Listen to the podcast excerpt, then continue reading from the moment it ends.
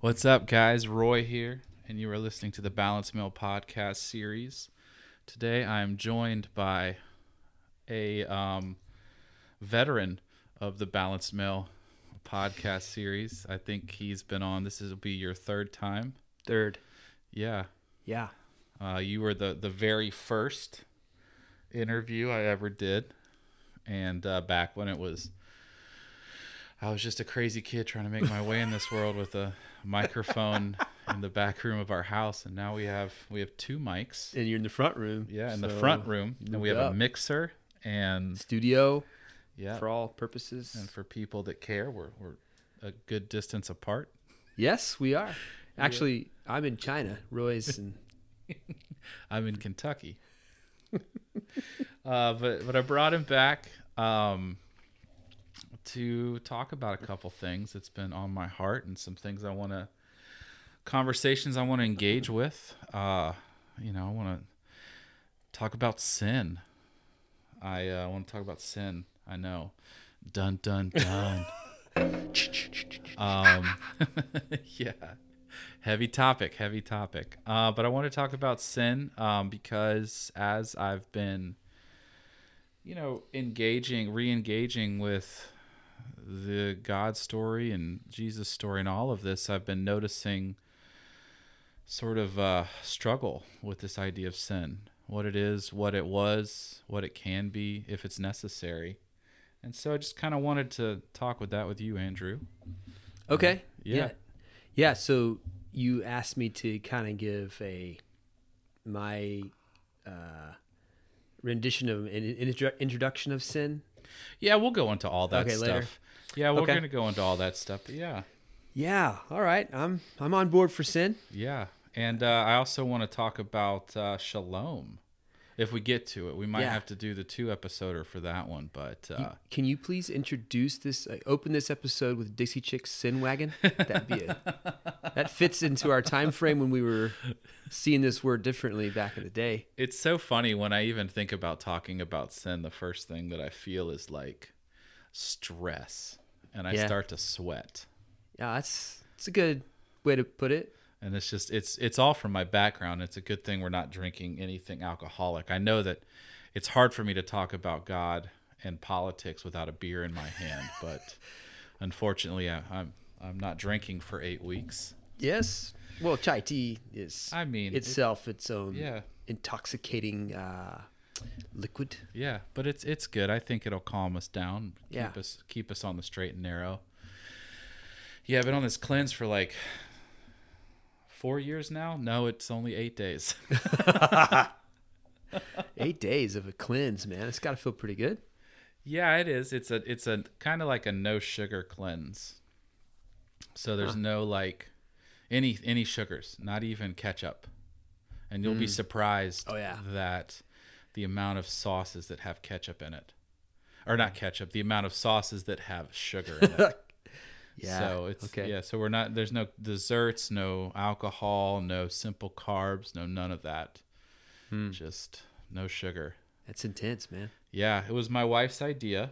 And it wasn't like this because there's a lot of people right now. It's that time of year. Everybody's not wanting to do any of that because of the holidays. Yeah. But it was her idea. We we needed a reset. You know, my wife saw your wife, Mhm. and now she brought the idea home. I was like, ah, Roy, what are you doing to me, man? Yeah, my no, bad. we're like we're thinking about it too. So I, uh, it's been a long time since I've done anything like that. It's I think my body's all caked up enough, all calcified. It probably needs Yeah. a good purge. yeah, and it's it was, you know, it's it's interesting. I I'd never, you know, I I, I feel like health is one of those things that I've been trying to really get a grasp on in my life. I mean, when you grow up with, you know, Mountain Dew was was you chose that over water. You know, you have to make some changes in your life, but you know, a good reset's great. You know, Yes, I yes. wanna- yeah, I don't want to get to a point where I've been. There's all these people that do these like strict things, like it almost this their health becomes an obsession, Yes. you know. And I don't want to get there, but I definitely am at a place where it's like you know a good, a good reset, a good jump start definitely will do me good. Yeah, I I agree. Well, you, you do seem a little bit more at ease this evening. Well, you said, yeah, you missed the detox. I'm coming in after that's gone. I went in. I went in hard. I was telling somebody I went hard in the paint when it came to, to engaging in uh in carbs and alcohol and sweets over the holidays. So Okay. last week was real intense. It's That like the first time. Yeah, I had like uh, three zits on my face. Oh, bro. Like this one giant one on my nose. That, and that thing pop that- out pretty good. Yeah, it was crazy. Hurt like mother. But it's Yeah. like it was just like what am I like 14? But it was just like I mean cuz you go this this cleanse is like designed with like you're deconstructing and then you're rebuilding. Hmm. So it's like Not appropriate for this conversation. I know totally. This whole thing, it's like that's that's my life right there. but like with each thing, like we're also taking these supplements that are made to kind of sort of cleanse, detox, and then rebuild. Like so, you like you got like yak milk dried supplement. you got like uh, ancient elephant fabric sewn Well- anal hair kind type. well, I will tell of- you that what I sweetened our tea with was um, it's called monk fruit. Oh wow, that Yeah. explains the feeling I'm having. Yeah, it is. Uh, it, it's the one sugar. Like they said, you could have like. I, I don't think we could have stevia, but I can't stand stevia. Like, but this is a. It's a fruit, and it has a zero Wow, glycemic index, and it's granulated like white sugar, and it tastes just like white sugar. That's And pretty there's cool. all these other no benefits, way. and then everybody's like, "Oh my god, it's a superfood, and you can just put it in everything." I'm not talking about like that, but it was just like, it's wild. So yeah, and I know that once I said monk fruit, I know that when I what's going to happen is there's going to be at least a handful of people that just shut it off now. Well, bro, So- talking about sin, not to not to bring us into that, but the sugar industry, like Mm-hmm. the food industry back in, uh, like in the, especially like 80s, 90s, Mm-hmm. last part of last century, when they were uncovering research of what it's doing to us and how they intentionally, psychologically Mm-hmm. manipulated the general public and paid to have that happen. yeah, Man, that the first time I heard that, I was so angry. yeah, And you felt powerless too. Like, Mm-hmm. well, and of course, growing up, man, I was like Twinkies like three times a day. I was eating microwave burritos on the regular. I was having Mm-hmm. just junk yeah. all the time. And it's so funny because um, whenever you have like like when you have Doritos versus organic Doritos, it's just not the same. And Yeah. it's so scientifically engineered to like give you that feeling Holy that like cow, is. yeah. Yeah. So it's pretty intense. But yeah, monk fruit, it's great. It doesn't have that That's weird like aftertaste. I don't know if you taste it, but I, I I am enjoying whatever I'm in Yeah. imbibing. yeah. My chai. Yeah. I hope you guys stick around, even though I said monk fruit. I promise we won't get too. We've said sin that led to monk fruit. We but probably if you're lost the into it, if you're into it, you, it, it is amazing. It's been awesome, like as like a replacement, because I can't have like, there's like um, I can only have berries. You can't have like pineapples or oranges because Oh, of their the sugar fruit- content on the glycemic content. index. Interesting. Man. So yeah, I was. It was it was a rough week, but I'm evened out now. Yeah. So I'm into it. Let's see where it goes. Yeah, that would explain the purplish texture of your skin tonight. Thank So, you. like Thank that kid from that. Willy Wonka, you know. So yeah, nine minutes later, we'll get into we'll get into the talk. No, it's good. Um, so yeah, so I wanted to, to to talk about it because I know for a lot of us in the contemporary Christian culture, sin is introduced to us in such a really intense way, Mm-hmm. and I think that in a lot of ways it becomes more of a damaging thing than a freeing thing.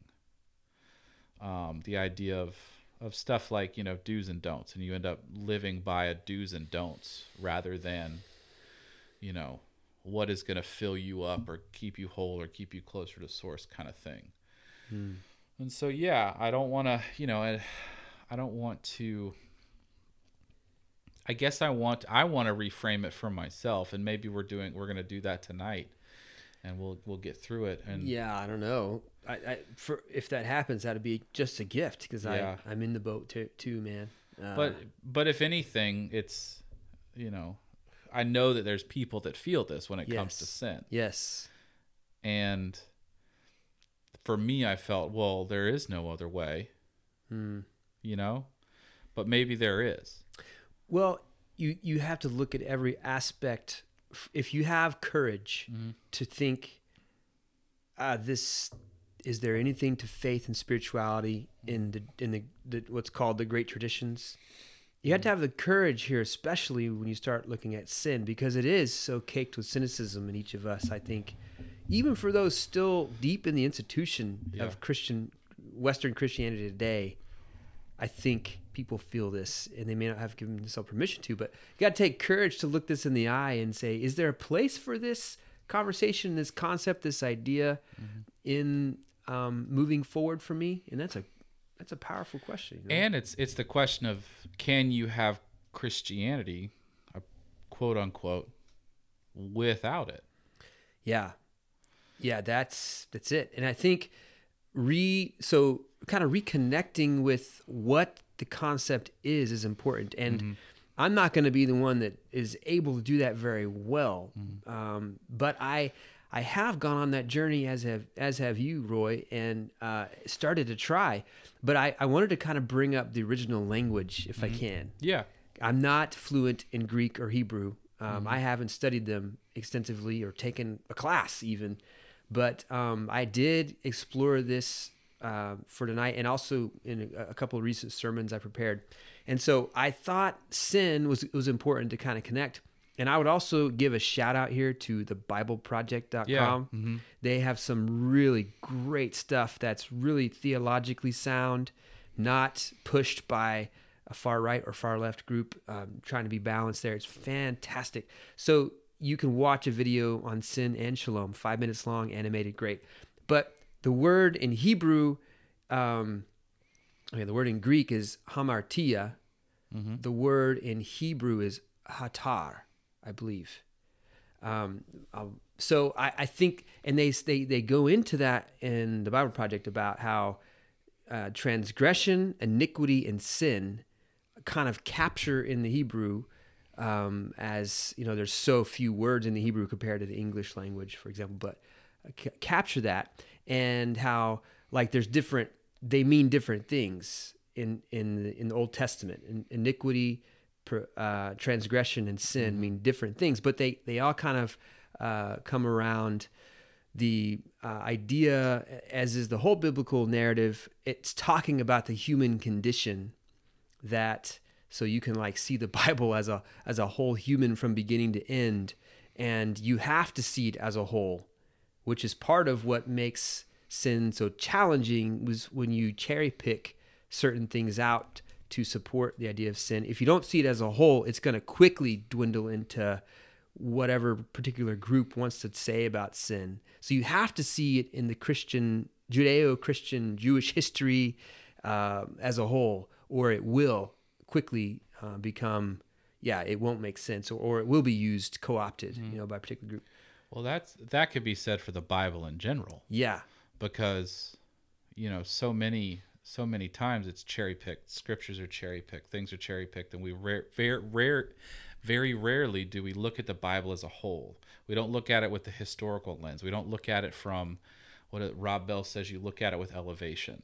You read the Bible with elevation, and you know you could find parts of the Bible, and the Bible's an incredibly violent, uh, anti or, or xenophobic kind of text, you know, where the Jews, you know, nope, just Jewish and you know the foreigners were all wrong. Mm-hmm. But then you can also find it where it is this, it's this incredibly inclusive, you know, bringing everyone together text, and so you have to. I, That's what I'm trying to do, and and I, I started trying to look at it that way, you know, after reading what uh what is the Bible by Rob Bell. So that was that's the start. But I think that yeah, you have to look at it as a whole. Where is that word coming from? What does the word mean? What is it translated from? Yeah. because it just gives a deeper kind of understanding of it. You're not just sitting there with this like, oh well, can't uh, can't look at that girl, or oh no, I had a beer, so now Yeah. I got to go pray about it because I'm going to hell now, kind of thing. Did you have the experience when you were in high school or junior high and some uh, pastor, youth pastor, something drew a target? And so we're going to talk about sin tonight, and they they like threw a dart or something and intentionally missed the target. No, I had um, imagine, imagine um, no what what we did the imagining that you know the whole hell thing. That was one of the first ones. You had to imagine like the worst thing of your life and fire and torment and all that stuff. But Mm-hmm. um, we did the whole um, what was it? A glass of water, and then Mm. he filled it with trash. And so that's what you were. That's what you were becoming. That's so messed up. I know. It's almost as bad as the um used Yeah. the tape. Used the tape used or bubble the, gum. the ripped up flour. Yep. Yeah, for sexual and sex. Yeah. mhm. So we talked about that before. And well, well, part of what the word, the original word in the Hebrew is, is the whole missing the mark. And maybe Yeah. Mm-hmm. some people are familiar with that to miss the mark, and that comes from one of the uh, ways of the word hatar in in uh, Hebrew is like when the when the people who sling rocks Mm-hmm. they don't hatar they don't sin they don't miss the mark they're that good they can hit like a really precise target Mm-hmm. um, so it's like it's interesting how it has practical meanings not just religious in Yeah. in the in the ancient world it's not just a word that means you're you're condemned to hell or whatever it's also in society you know you, you know you didn't miss so i think the other part of that is um, whatever is not whole okay. because like the first introduction of the idea came in in the story of cain and abel Really? yeah that's the first introduction of the word sin Uh huh. um, when there was there was deceit and murder um, and uh, birthright s- stolen you know which means to say like the very essence of you i take. Um, and uh, so not i mean that that's like such a profound thing in that world. Like it wouldn't just be like i took your your ira or your your future retirement. I took your very essence everything out of you. I steal it. I used you intentionally knowingly um, until i left nothing there. And it's that's really powerful like so like if you think of that we all have a sense that that exists Mm-hmm. out, Yeah. even out even if you're agnostic atheist whatever like that's that's in reality whatever that might be if Mm-hmm. you use the word sin or not so It's so funny and so wild and so awesome to sit here and I'm just kind of like reflecting on how my these aha moments I've had in the last 3 minutes listening to just how different the translation is. Like you hear missing the mark and that shifts my thinking about sin and then sin is also something that's not whole. Is that what you were mm-hmm. saying? and it's like that immediately invokes all these feelings of whoa well okay so this action is is making me not whole this action is missing the mark so it's like what's Yeah. the mark and then what is it you know what does it mean to not be whole? And then i feel that. Like what you're saying like i can feel or have a memory of a time i didn't feel whole. Mm, you know and there's these actions and things that do uh, that uh, that we do that that make us feel that way. Yeah. But it's just really intense because and what's wild is because you ju- i just never engaged in that. I never thought about that. You never look at that because you just you know you listen to what the people in authority tell you. Yeah it has been way oversimplified and and used for Mm-hmm. morality control like we, we talked about you know. Yeah. So so let's talk about this. So what was what was your introduction to sin? Well the most or powerfully how it was presented to you? Okay the most the first thing that i think of is sexuality. Mhm. um uh, i didn't have a great introduction to sexuality at all and, and it was all in the confines of my religion that i learned about it. Mhm. um and i knew i needed to resist it. So it had to do with something i had to fight like a kind of like battle. I had to fight the spiritual warfare of sexual sin and pressure whatever. So so sin and sexuality are the the two the thing i first go to. And obviously there's a lot of shame that comes when you do that. Because then you, you know you go to well like sex sin sin sex starts being sinful body starts being sinful uh, flesh starts being sinful desire starts being sinful. So i i immediately came in with issues um, that i've still undoing. And and really actually this year 2020 have begun to seriously address. But it's taken me it's taken me that long. It's been it's been on the back burner for years, and I've kind of tiptoed around it. But this, year, I had to address like I gotta figure out why sin and sexuality are still causing issues for me. And here I am, 25 mm-hmm. years later, from first encountering that. Now, so like when you're younger, my parents were pretty good at not like saying I'm going to be condemned to hell if I go to the cookie jar, or, you know, or connecting hell and sin. They didn't do that. Um, they were really good about the whole tradition I come from with Wesley and being moderate. They they really focused on the grace part, which is awesome. But when I got to junior high and they started talking about true love waits, where you get a ring if you if you don't have sex until your your wedding night, and then we're going to give you the education of all the sexual terminology you're going to encounter, the things you're going to hear scripture to memorize when you do get tempted, and then inadvertently the the female body is is you know you got to resist it kind of thing. Ugh, just makes me embarrassed to even bring that up, but. Did you read I Kissed Dating Goodbye? that was given to me. I didn't really read it. I know he's since the guy who wrote it, Josh, whatever. Yeah. He's since like come out and said, "Oh my God, what a mistake!" Yeah. In the last couple of years, even. Mhm. Um, no, there was other books I was given. Uh, uh, I can't remember what they are, but um, along that lines, along those lines. Now, I want to ask you, like, uh, it's your turn. What, where was sin introduced for you? I think it's funny. I've been really wrestling, not wrestling with it, but trying to figure that out. And I think for me, when I think of my introduction to sin, I have to start with my introduction to God. So, because it all happened very, I mean, it all happened very quickly. So it was, you, I'm introduced to God, and God is this person that's watching, uh, seeing what you're doing. He, you know, and he's a loving, you know, it was funny because they always said he was loving, but it was always just like he's loving, but, but, you know, and then once you get to the but, then it's like, but there is this sin, these things called sin, and it's stopping you from having a relationship with him, and it's blocking you.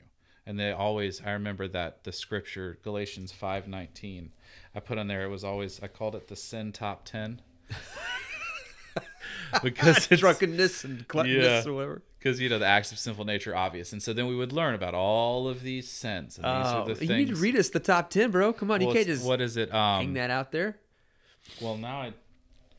I need it. Galatians one thirty eight. No, it's Galatians five. I got it. Okay, It's funny that we. he's acting like he doesn't have memorized, folks. Just so you know. Because I've been trying to let that Sword mess drills. go. Yeah. See, I'm even scared to say shit because we're talking about sin. It's so funny. That's that word. how Well, it Paul says shit, don't you know? In the New Testament, there's a word that he literally does? means shit. Yeah, in Philippians. So I'm, I'm pulling up Bible on my phone. Who would have thought that we could have Bible on our phones? And I should have been more prepared on this, but whatever. Here we go. It's kind of so, beautiful. We're not.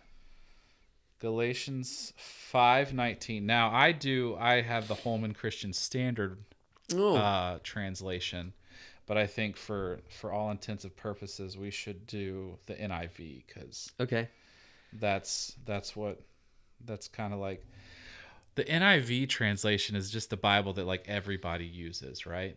Like everybody had That's the pretty NIV. common. Yeah. And of course, it stands for the nerdy, um, infantile um, vi- velocity. That's what it means.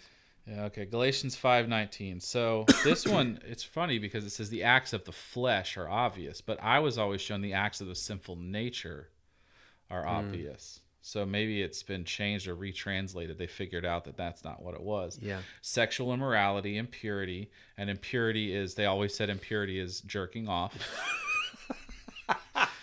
Um, of course. it- I will be crass, but I also will be very not crass as well. But idolatry and witchcraft, and they always said witchcraft is drugs.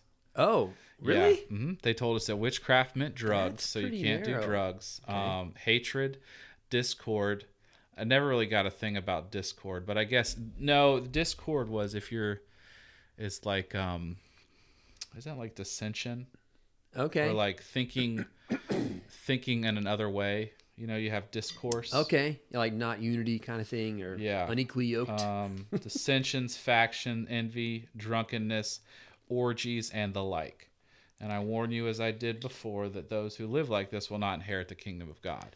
Yeah. So that was given to us very early. I always I like how Paul or the translation that we have from Paul just drops in orgies there at the end. Like the others are kind of not specific. He's like and orgies and ex- etc. Like So why orgies get so specific? So so they gave me this, and these were my list of do's and don'ts. Don't do this. If you do this, you're going to hell.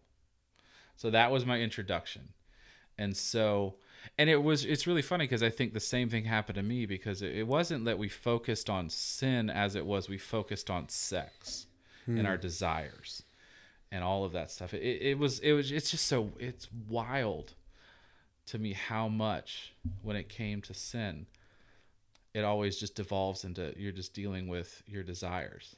And it, it was and it was a lot like you. I, I i think that um it kind of yeah it just it, it just evolved into me constantly thinking about my desires my flesh and there was this uncontrollable thing inside me that i was Yeah. consistently scared of Did your cult tradition um, use the language of total depravity? I mean, in not in that specific word, but yeah, The idea was much. there. The idea was you're just there. you're trash. yeah, you're essentially, you're trash without God. Yeah, and, and I put on here Romans 3, 23, 20 to 24, for all have sinned and fall short of the glory of God. Probably people who have total depravity theology would be really uh, offended that we use trash in place of that. So, no offense meant there, but that's the first thing I think of from the way I've heard it. I've I've heard it used is you Yeah. literally are junk unless God comes into your spirit and infuses. And what a what a damaging thing. Mm-hmm. Because if I could if I could really sum up what I got from that tradition was I'm a piece of shit. That we are these broken, messed up things from the start. Yeah. And that we're not good enough. And that's how that was kind of my introduction.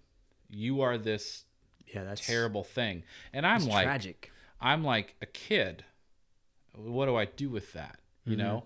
And the purpose of it was to, you know, as an adult, you can see, no, they're just trying to say that these sins are terrible and, you know, doing this stuff, you know, blah, blah, whatever. But when you're saying that to a kid, like, Yes. we create our stories. And look, we're both, you know, over 30 men talking about things that, that we dealt with as kids Yes. you know and so i mean just like you i mean i've i've done more than a year i mean i've been dealing with this for going on a decade now of just therapy Yeah. and talks and just healing to get past that but it was Yeah. it was my introduction to sin was that you are essentially this broken terrible thing and the only thing that's going to fix you is not doing these things Isn't that amazing that in literally in the same breath in those circles it was that conversation and then it was like but there's this uncontrollable ferocious love that's after you Mhm. that's that wants to be in your life that wants to give you purpose and give you a future and has a specific plan for you it's wild that like so many sermons at church camp and youth group that was that was the core of the evening you had crappy pizza you played Yeah. some fun games you got a few titillating experiences from a particular person you liked whatever mm-hmm. and then there was a sit down and you- and that was essentially it. Like you you have this deep problem and there is this amazing and so it's like even even though there's such a bad translation or and, and like for all of us to re- recognize listening to this and who listens that is not the biblical definition of sin what we mm-hmm. were just talking about and what, what so many of us have, have been given yeah that's just not it that was that was a bad that was horrible theology and Yeah, because it, it does this thing to where it's like, it's like it's that's the treat. If you do right, that's the treat. You know, it's it's like you're already off. Instead of you're here, you're already you're already Yeah. here. Like Yeah. you know, if, if we are created by by God or the divine, then then we're already here yeah but but it was never taught that way Yeah.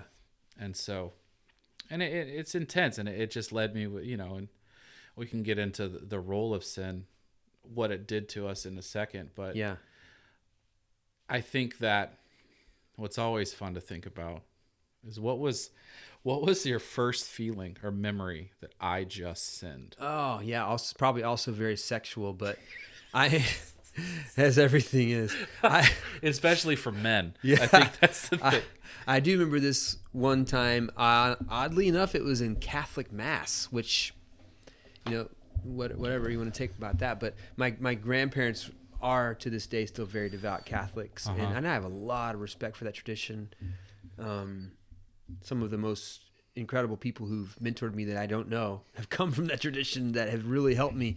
But um, I, I, I was digging in my grandparents' purse while they went to mat to communion because I couldn't go to communion because I wasn't Catholic, and um, so those of us, uh, those ostracized few, were still hanging out in the pews while everyone else was up. Yeah. I started digging through her purse.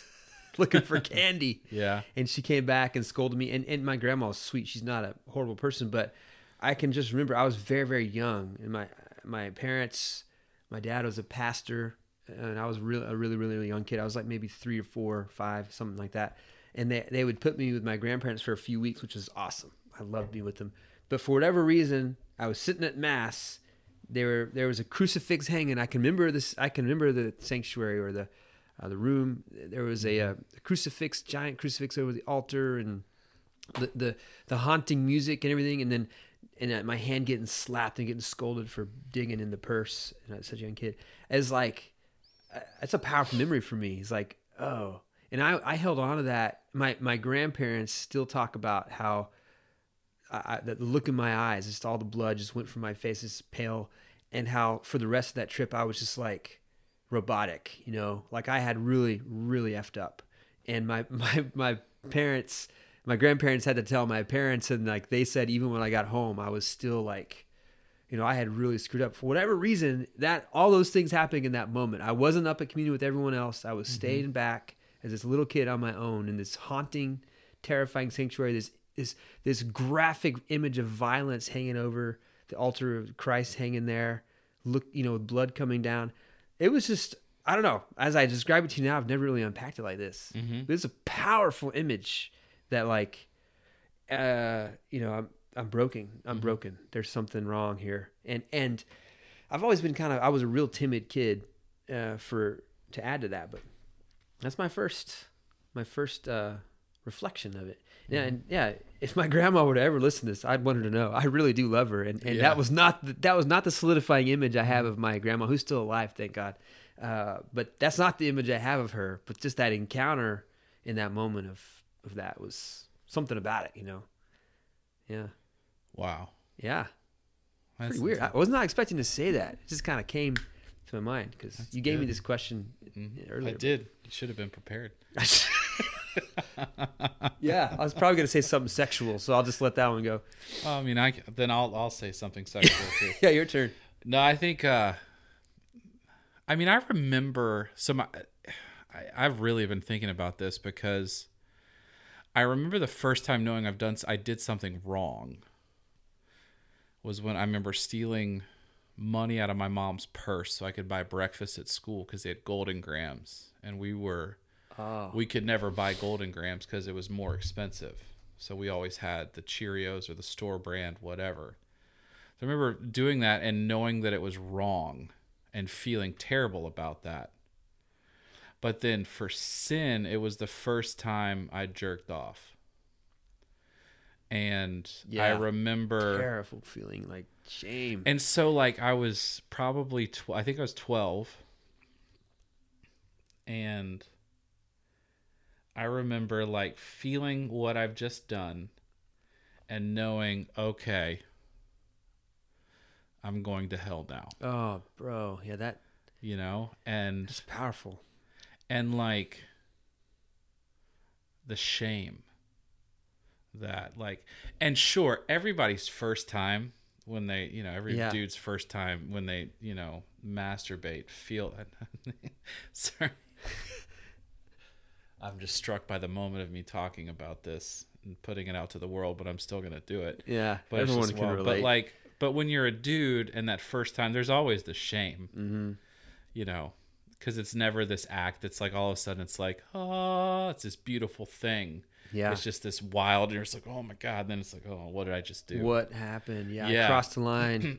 But Yeah. like, for me, it was it was shame, so much shame, and I didn't want to tell anybody, and I wanted to hide it, and I had probably the same. Th- I remember thinking about it for a while, and instead of feeling like joyous about look at what I can do, this is awesome, hmm it was like, so this is that thing I have to control now. Yeah, my desires unleashed. but then it was like there's all these other things you know but but you know we'll get into that in a little bit but like yeah it was just incredible amounts of shame that followed me my whole life all centered on this one little act as a kid that is just discovery it's just like this thing that oh my god you just it it should never be like that right Mm. you know, like you should never feel that. Yeah. You know that that is that is so like think about what that did to your sweet little spirit and that little boy. Like what what what would you tell yourself if you could go back to yourself and you only had a few words, a few seconds to tell yourself something or to to, to, to embrace yourself in that moment. Oh, I would say you're not wrong for what you Yeah. just did. You're not. Yeah. How can how can you be? But you had been you had been given years of time Yeah, just indoctrination, and it, it Yeah. probably wasn't like, you know, I don't think that it was one person in particular. It's just that was what you know. You sit in these sermons, you sit in in these youth group stuff, and it just that's what you would hear. Yeah. And as a kid, you're you know I you know we build our stories, we build our reality based on what we learn as a kid. Mm, So that's just that's just your reality. yes. you know and i remember like crying about it you know but i think i would say you're not wrong for what you did and you're you know something to the effect of you're perfect as you are Yeah. you know so Yeah, that transference of parents' issues with sexuality to protect their kids. Um, that's that's been botched so many times in, in in religious circles, but probably even outside of that. I I, I typically tend to think that kids who didn't grow up in real strict religious circles, actually even even left, mm-hmm.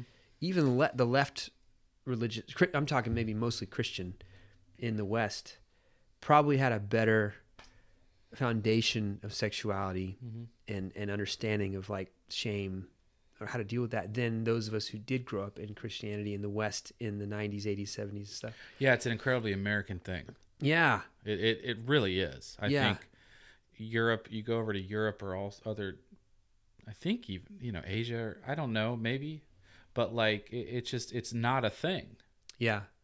you know your your the body sexuality is is celebrated Yeah. in a healthy way Yes. And how many of this comes from a few dudes several hundred years ago who had, you know, very conflicted, they were probably trying to be mm-hmm. celibate. Yeah They spent a lot of time around dudes. Yep. Some of them probably had homosexual homosexual feelings. Mhm. It scared them because they, they, they were told, you know, that's that's that will definitely send you to hell yeah at that time.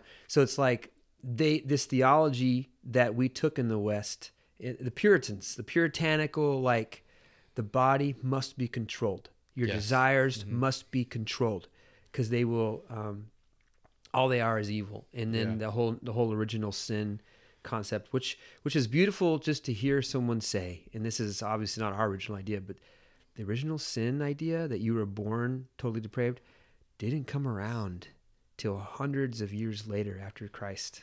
yeah i know It was like I don't know the 14th century or something. So like Yeah. there was a lot of time without that theology. yeah You know, that's so wild. And our our foundation in America, like in terms of our religious culture that was we we say is founded on, I think a lot of times people mean that yeah like strict desire control. yeah and it's it's that it also with that control you're always one step away from losing everything.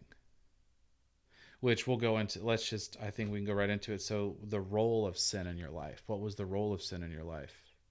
Why don't you start this time? Um, I just had it. Oh my gosh, what did I just say? You said uh, desire, control of desire. yeah, you were always one step away Yes. from losing it all. And so I think what the role of sin that played in my life was it was this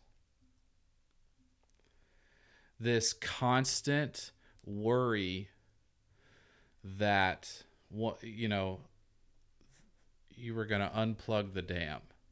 You're going to lose Mm. it all Yeah. Um, it became this this sort of like nagging the ro- it was this nagging thing that was always behind me. No you can't do that. No you can't do that. Be careful here. Be careful that because if you do that then this is going to happen. This is going to happen. This is going to happen. Mm. and so it was just like this like constant like feeling of just I don't know. I was in chains. It was Oh, it was it was the jailer. I guess that's what it was. It to boil it all down, it was the jailer. It was putting me in this thing to keep me away from everything Yeah. because you don't want to give the devil a foothold.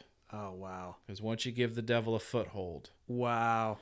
you know and then that was always taking you you know back. and then as you as i got older and then you start going on dates it was like no you need to go on double dates man because once you give the devil a foothold you know you need to be above reproach Yeah.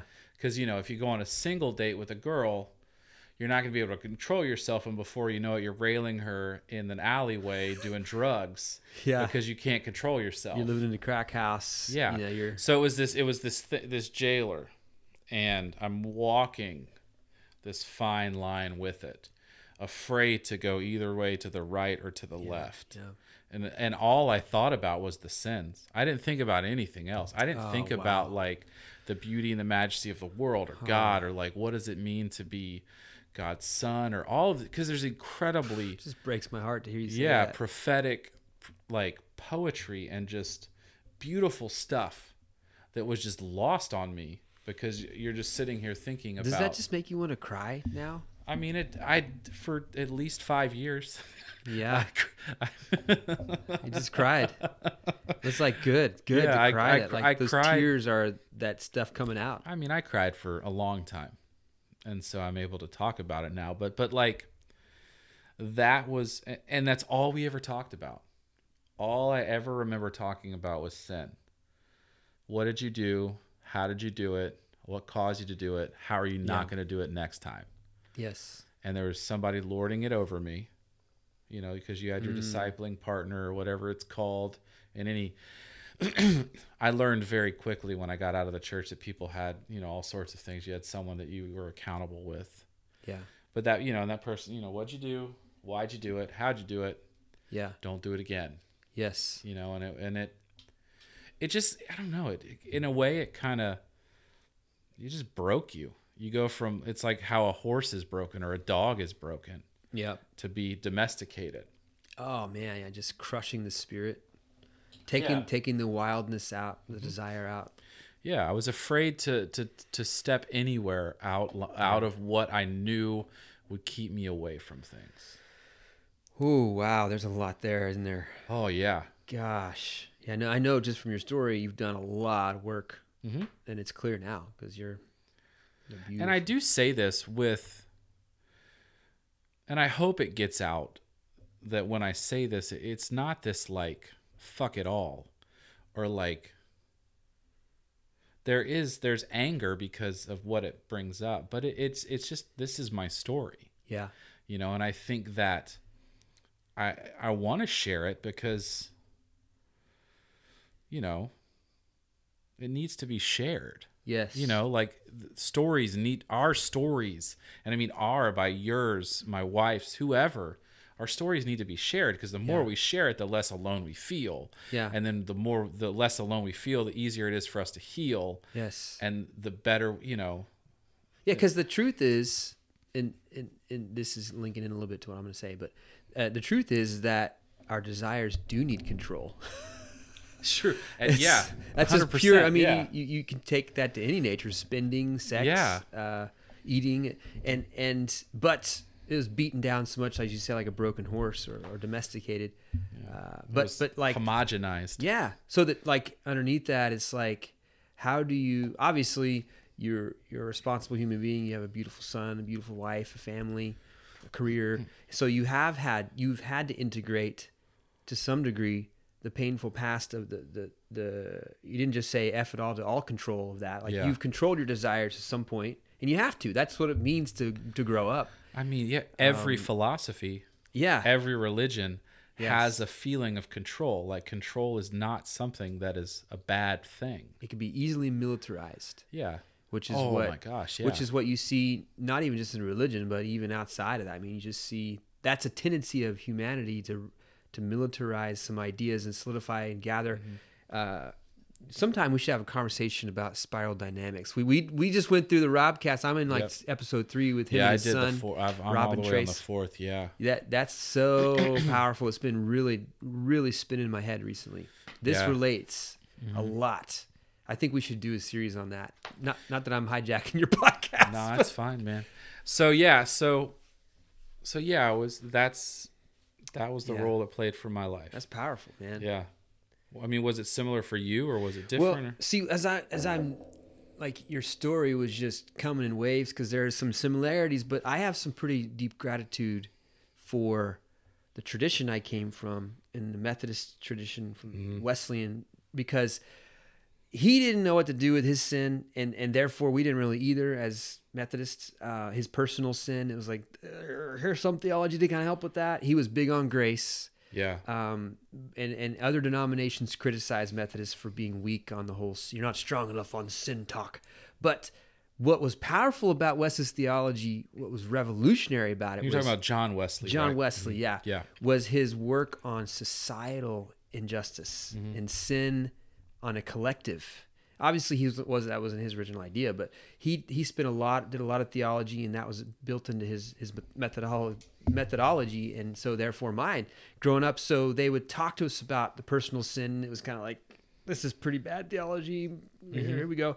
But when it came to the societal sin, oh it was that was captivating because it was like we have and and and some churches i was in they did better at this than others we have to understand what keeps people oppressed what keeps what keeps um what keeps um yeah the rich getting richer and the poor getting poorer we have to understand what keeps people incarcerated and what and then as you get older you know and you have more permission giving like this is mostly like late high school and college like what what our privilege does to that, like how we contribute to that. And this is so I was grateful that I was in communities where that stuff was talked about before it was ever woke. Like that was really powerful for me and as a young kid to think so my role is not just to like yeah I got I got, to not go to hell. Got to figure that out. I don't know how I'm going to do that. But also I have because of Jesus I can go out of this place and liberate. So mm-hmm. it went from a hyper individualized to a collective, which is crazy because the Bible is never meant to be hyper individualized, but that's how it was given to us Yeah. when talking about sin. But you think about, you said chains, which made me mm-hmm. think immediately the dichotomy of so much of the theology we were given is the personal chains, but so much of the when it talks about liberation in the Bible, it's the collective. It's leaving slavery of after generations of it, the whole group leaving being Yeah. liberated, not just the individual being saved from hell, but liberating and setting free a whole people Yeah. from the oppression and the sin of an oppressor. And so that that's like way compelling. And obviously there's a lot of truth to that narrative in culture, in, in larger groups, in industry, in in nations, um, with with the, the sin that happens at the collective level that is never talked about, hardly ever talked about in moderate or right Christianity. It's the, the personal moral sin is what's hammered, hammered until you're broken. Never, hardly ever, mm-hmm. it, it, do we get into the collective sin that we contribute in by our spending, our gluttony, our buying. You know, these things that we we perpetuate these cycles of global global poverty because of our our sin, our collective sin that we will not look at because it, it hits home too much. But I can sit here as your pastor and slam on you for sexual mora- immorality on an individual level. Um, now, I don't know. That makes me really angry. Just even saying, like talking that, because that's the experience so many have had. But I think what's the powerful narrative of the Christian tradition and the Judeo-Christian tradition is the collective liberation of people, and how Jesus demonstrated the upending of a, a third way of like of a nonviolent resistance of like a third way of not perpetuating sin and hatred and violence and rage but upending it all and Mhm. and also not not being thrown as king um Yeah, it was it was somewhere the in a way there's two things I want to talk. In a way he was defeating the oppressor by not becoming the oppressor. He he he cuz a lot of times you notice like whenever there's someone in power who's oppressing other people, what generally happens is the people that are oppressed rise up, get rid of the that oppressor, but then a new oppressor shows up. You know, and it's just that's the cycle of us. yes But with his way, what he's showing is is that you can you can rise above it. You can I guess get I don't know if it's get rid of the oppressor, but it, you can fight it by and not become that, yeah you know, yeah. which is awesome. And yeah. it's an amazing thing to think about. I mean, that's yeah. you look at just the fact that his approach to everything was was challenging the authority challenging the oppressors but he did it in a way that didn't he didn't become them. And with every person they were always better. And it was it oh my god it's just so ca- it is captivating. It is to follow that path of not that path of nonviolence, that path of like Yes. connection, reaching across and touching the people, and and, and being very indignant with your beliefs, but in a way, it, oh, it, it's just it's just in such a different way. Yes. That is healing in a way that is, and it heals the oppressor, yes. Yeah man. You know, and, and so like, so we, you know, but there was no room to talk about that. which is so tragic Yeah, because like it's that- central to jesus I know, and it, it's it's that is it privatized salvation? yes Is that what we? Yeah, Hyper individualistic. Yep. We just we focus so much on ourselves that mm-hmm. there's no room for anything. And and that's what the you know, and it's such a sad thing to think about because there's no room to think about, you know, caring for the earth.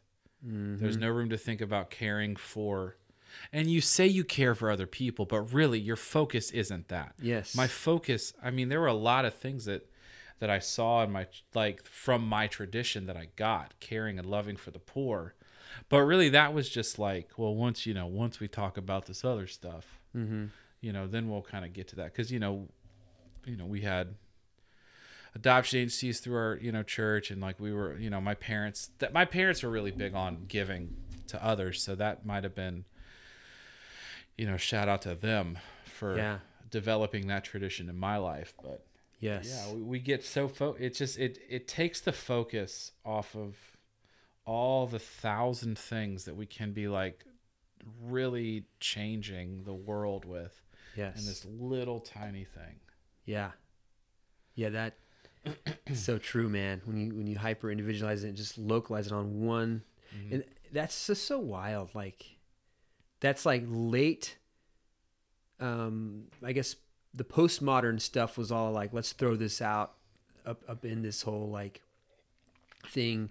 In the late 90s people started to, that started to break down at least in the circles I was in.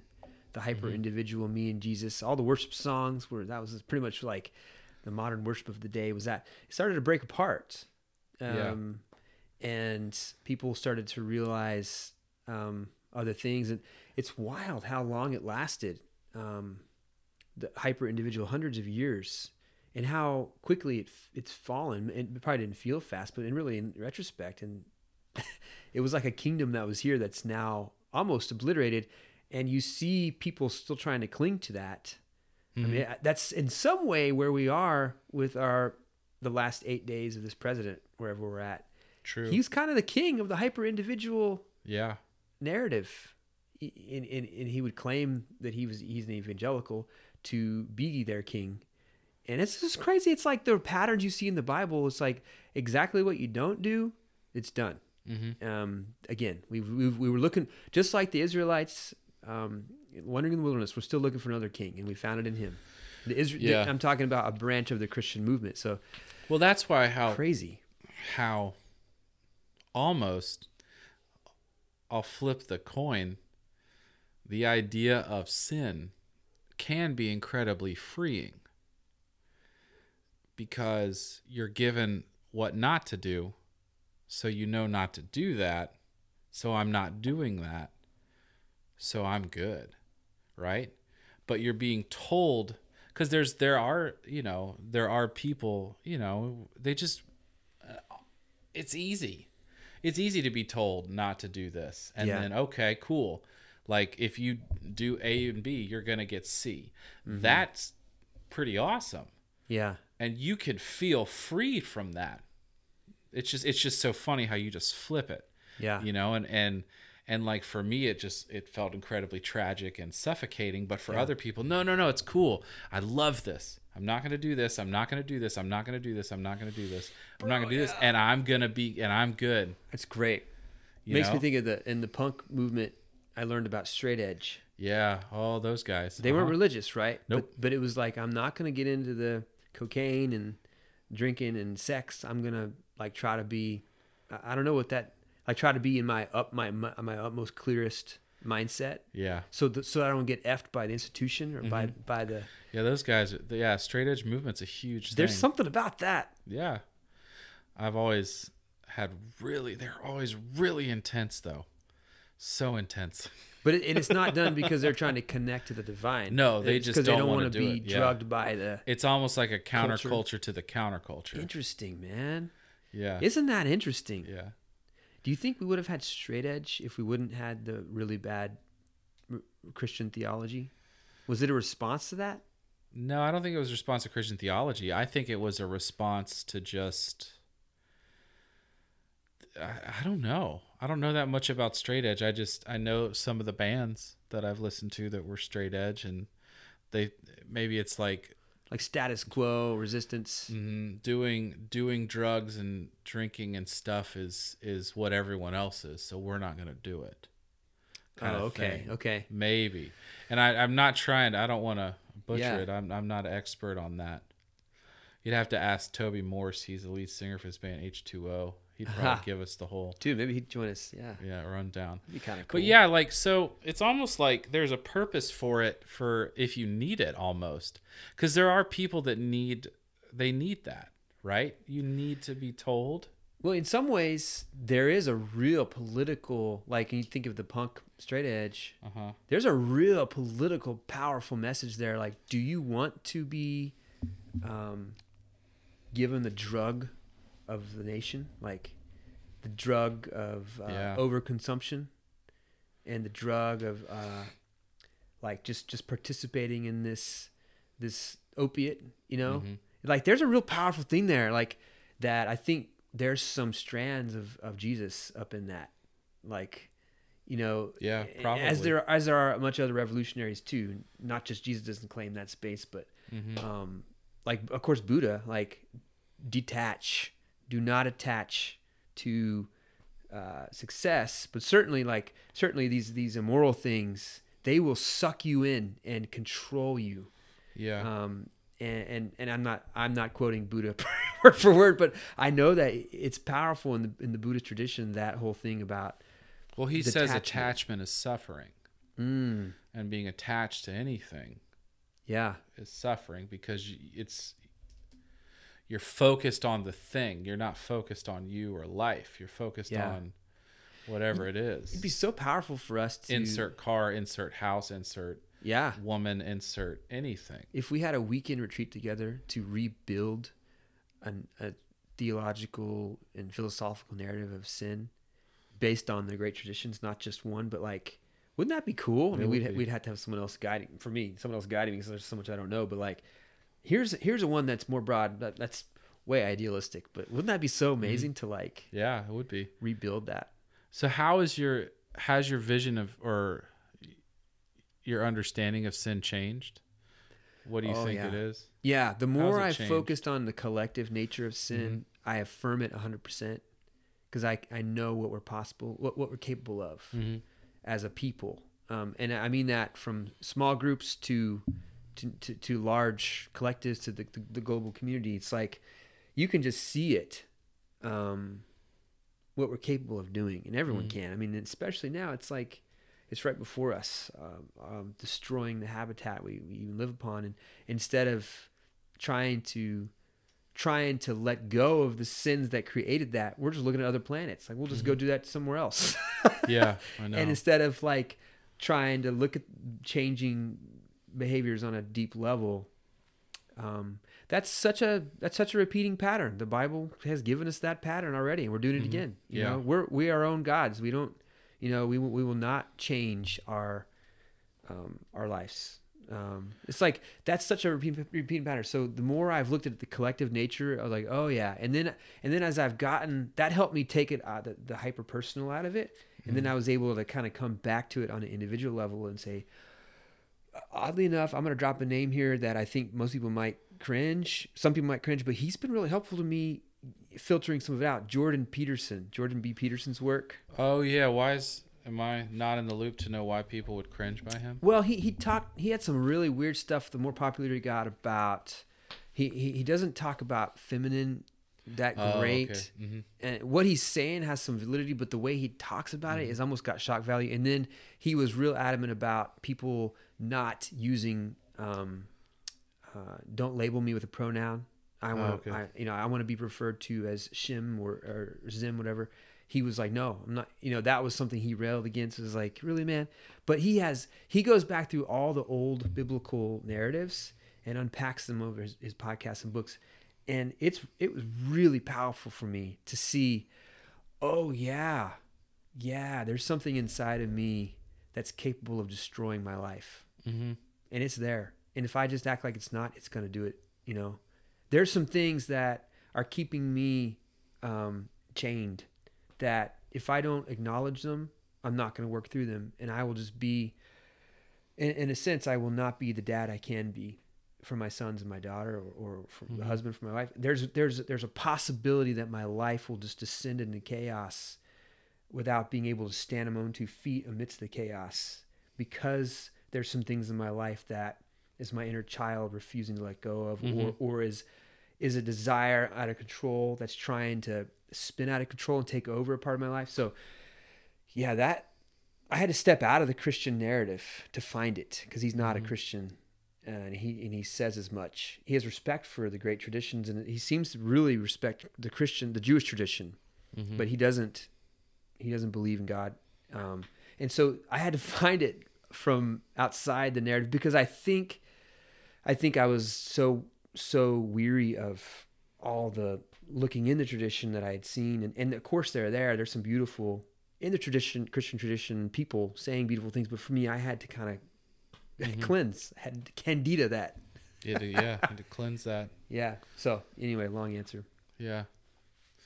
Yeah. you are you are you engaging with it in a I think kind of a lot like you um the idea of of trying to think about a list of do's or don'ts in my life I just don't have time or room in my life for that anymore.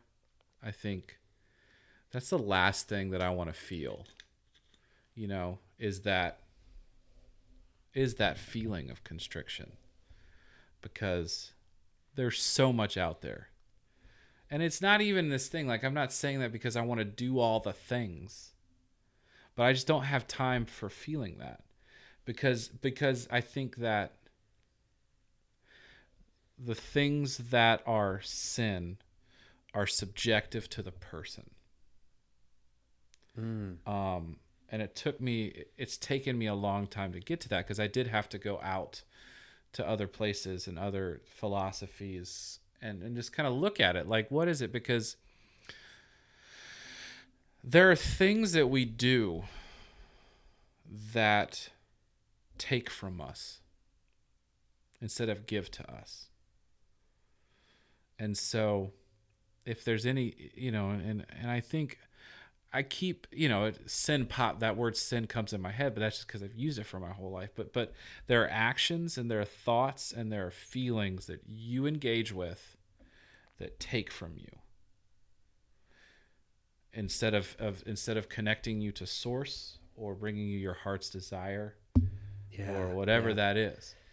And so those are the things and those are the things that I try to stay away from and, and it changes. I mean, you know, for example, we could talk about sex. Sex is a beautiful thing that can give to you.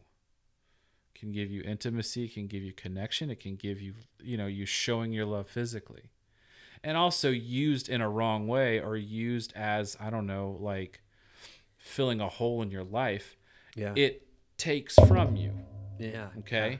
So then, yeah, for that person or for you, you need you need some kind of control or some way of looking at it or some way to be like, okay, no, let's let's get me because it's it's not connecting me to anything more than just this physical animalistic desire. Same thing with with you can go with there's nothing wrong with you know alcohol, and the same time Yeah. you know and i'm i'm i'm simplifying it but but yeah like beer's not the problem alcohol's not the problem Yeah. you know it's the why that's could be the problem that could be taking from you friends people Mm. you know spending cars everything can be it, it's those actions that take you that that take from you and get you farther away from source and whatever your heart's desire is those are Yeah. those are the things that are the sins Yeah. and I think that's something that when I th- when I thought about that, I was like, oh, I can get behind that. Yeah, like what do I want? Like what do I want out of life? What's gonna give me the things that I want out of life? Okay, I'm gonna go for that, and not these other things. Yeah, man. But then what I also realized is that the old patterns come up because what about that time? You know, there's always going to be thing. You know, you're going to do something that you quote unquote is looked at as a yeah. sin. Yeah. But I think I can't get so focused on that to make it think, you know, that I'm this broken person. Like I'm still, we're still these Yeah. these people. We're still this beautiful creation. Yes, yes, we are. And the last thing I'd say on that part is the hyper individualistic thing is going to be so powerfully in our past. It's going to keep trying to rear its head. Mm-hmm. This this can't be figured out on our own. We need the perspective of people that love us that we And trust. we need to talk about it. Yes. we have to talk about it. yes. And I think that the more we talk about it, the easier it is Yeah.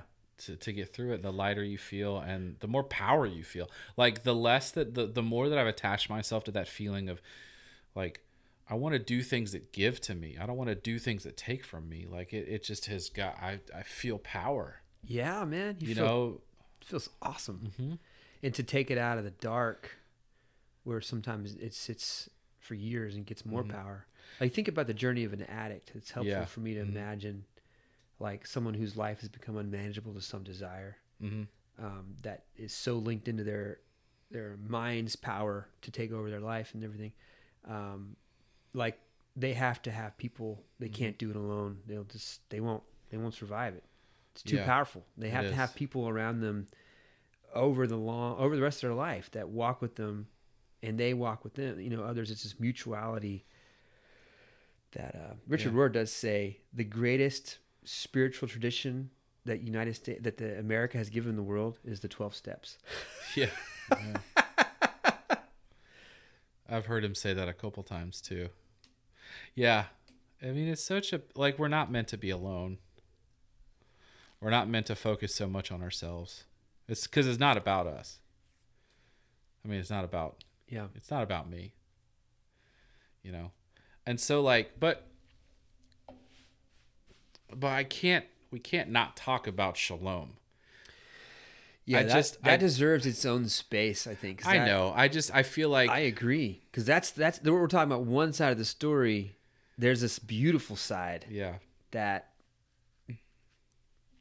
I guess I just feel on. like so yeah we could you know that could be safe for another time but but I think yeah it's like what is giving to you and bringing you making you whole You know what I would love what if you were to somehow able to ask your listeners that question. what brings you It'd be a lot of work for you, but yeah like the people who listen to your Yeah. amazing work Mhm. that you're revealing vulnerability um, that has given other people their power back in some ways i'm sure what do they hear when they think of shalom when we start talking about that and like to be able to hear them respond and like piece it together that's that's a lot of work but that would be so be. cool It could be. I think a lot of people be like, I don't know what that word means. yeah I could start off with what do you hear when you what do you think of when you hear the word sin? do you do you have you found like your audience are they mostly other dads or are they just a, It's all sorts of people. all I sorts think. of folks Yeah. it's beautiful Yeah. So I do think that we could end we could end here. Um cuz shalom that idea of of wholeness and completeness could be could be for another time, but I think I will say that the last like what's helped is is that idea of like what is it that's bringing giving like giving me helping me feel whole? Like those are the actions that i'm Yeah. trying to go for you know? Yeah yeah for and so sure. I've kind of left that idea of, of sin behind yeah. of just like that's a good way to put it Roy. of like there's i think that's the last that, that that'll be my my last word. I'd like to hear you know one your last thought. But i've left the idea of sin behind because all that does is make us feel we're just afraid. We're afraid of any we're afraid of everything. Yeah. We're afraid of stepping out of line for some sort of consequence or spanking. Yeah. When when you when you engage with the bible and you listen and you pray it just god's not saying that. I don't think i don't think god's saying that. And whenever you look at jesus it was always this idea of compassion. He saw what these people's actions were doing to them not because of like oh you're a bad person but look at what you've done. The woman at the well uh, zacchaeus he was up in the tree um, the adulteress. Like it was always he saw what these things were doing yeah. and all he wanted to do is say hey you don't have to do that look at what it's doing to you. Yeah. Let's try try it a different way. Yes and he was also operating on multiple levels because Yeah. he was also breaking down the the mm-hmm. societal level that kept those people you mentioned there. I think we've talked about that in ep- mm-hmm. last time we talked but like the situation that kept Zacchaeus outcast and and and that, that kept the woman at the well mm-hmm. outcast. Um, it, it it was like well, those are two power, powerful narratives because Zach Zacchaeus was at the top of the top, outcast because he was so wealthy, and the lady at the well is on the very opposite end, and Christ comes and but both of them were doing things and it was Yes. the actions that they were doing that were were creating this. Yes, and it wasn't that they were bad people. No, he embraces their like essence as because if we really because if we really engage with what god is there's no room for him for us to feel that we're these bad broken creatures. Dude that book i was just had right here next to your bed is like there is no there is no possibility for god to have division yeah. in god. And so if god is your ultimate good there's no possibility for you to be divided from your own good or your own shalom. So if we're yeah so if we're So that's feeling all an illusion. if we're feeling like, oh my god it's like credit i like to give credit to florence scovel shinn yeah florence scovel shinn. She oh my gosh. You, you said it and it's like i want to talk about her now but anyway we gotta fo- because if you really like it's like how can we have missed that? Yeah. If god is is god is god then what's then how can we even feel this? Like if we are divinely created yes. even even if you're not like if it's not god if it's something you know anybody you know you feel the divine spirit Yeah. how can you even begin to think that you're this terrible thing. But the actions that you do are what make you feel that. Yeah. So wow. look at stop doing it. I mean i'm oversimplifying it but yeah. But yeah so those i guess i guess those are my last words. I hope it made sense. It did to me. It did What- to me. if you could like what's your what's what's your Uh, last thought? I don't know if I can do any better than that, Roy. I I think, um, I, I just I feel heartbreak and I Mhm. feel hopeful because hearing your story makes me feel heartbroken because it takes me to mine too. mm-hmm. But then I also feel hopeful because I too have taken the power of sin away, uh, which is weird for me to say as a pastor because it's like in our, our liturgy re- regularly. But for me, it means something else. Like Yeah. it doesn't have the power it had over me. The, the, the idea that I have it before is is no longer there. But it, it's there for a, pra- a very practical and spiritual reason Mm-hmm. to, to make me better. And shalom has now become the focus more so. And that separation is all an illusion. Yeah. And that as I've allowed myself to really come to start to believe that, it's been an impossible thing to believe after years of division. But Mm-hmm. I think that's also part of the narrative for, for anybody as they grow is as you keep growing, if you do, keep growing in maturity, and every one of us has the choice not to, Mm-hmm. to stay divided. Yeah. But you get to the integral place, the integrated place where you start to sense that maybe it's true. Maybe shalom is is there. And maybe God the division I had that I thought God embodied is, is not true. And the separation that, that God is outside of me is not true. And um, anyway, that, that I'm that everybody I see God is in love with. Mm-hmm. Yeah. Even if they're I can get down. I think, and there's a lot of people that can get down with that. you think No. so? Oh yeah. You Yeah. know, it's just, and so Now, now, now it's like we're in, it's an interesting time we're in too because if you look around, just what you see, it's hard to feel hopeful, mm-hmm. and it might sound a little bit naive, but actually, stepping back, like there's a lot of great things emerging. yeah. Shalom. And There's a lot of I shalom. mean, you could fo- whatever you focus on, you're gonna see it, or whatever you know. If- If you're focusing on the negative, that's all you're gonna see. yes. So, so yeah, I think uh, I think it's cool. I think I like that you said heartbreak and hopeful because that's Mhm. life. Yeah. The Yeah, paradox that it is, you know. That is reality. And I think you know, I hope that as people listen, and as more people engage in it, and are not afraid to to open the door that I like I did oh, through this. come on. Can I say one final thing? Yeah, you can. I feel like I've talked a lot, and this is not No, my it's podcast, fine. but I want to say something to your ejaculation. what? um, there's like this idea that I read about in a book with my one of my uh, dear friends, mentor person. Uh-huh. We were on a retreat studying this book called The Healing Path, Uh huh. and this guy, his name's Dan Allender, the, the author, and he introduces this French idea called jouissance, which is what God feels for you. And he's like, now before you just rush on with that word, I want to tell you what that really means. The the idea of the word jouissance is that at the, the very climax of your ejaculation, Uh huh. the pleasure and its pure power he's like could you believe that that's what god feels for you like god essentially ejaculates. It's that's like really seems sacrilegious but like the the pure unreleased passion and and love and um just i can't even control myself because it takes over me. Yeah. um that sounds really weird probably but like that was in that book and it was like a it was not like a real new agey book because like so jouissance is something we'll say to each other every once in a while like jouissance man it's like oh wow Well, it is. It is that idea of, of a joy that you can't really comprehend. yeah it's beyond, It's beyond your rational Yeah. mind's ability to grasp and, i think that's what shalom is too and we can get into that at another time, but because because that we would be on here for another hour and a half. we would yeah Um, but yeah, thank you, Andrew, for coming on and talking about this. yeah I man think it's, it's, such a joy yeah, man. It's fun. I think it's fun to talk about. such a joy sauce. it is such a joy sans. It's such a such a jouissance. So, if you take away anything from this, it's it's monk fruit and jouissance. no, thank you for coming on and engaging with me on this. Um, I hope that you know you guys listening uh, feel the courage to engage with this. I think if it's anything like mine or, or Andrew's, I think you know it does suck. It does hurt. It does break your heart, and it feels like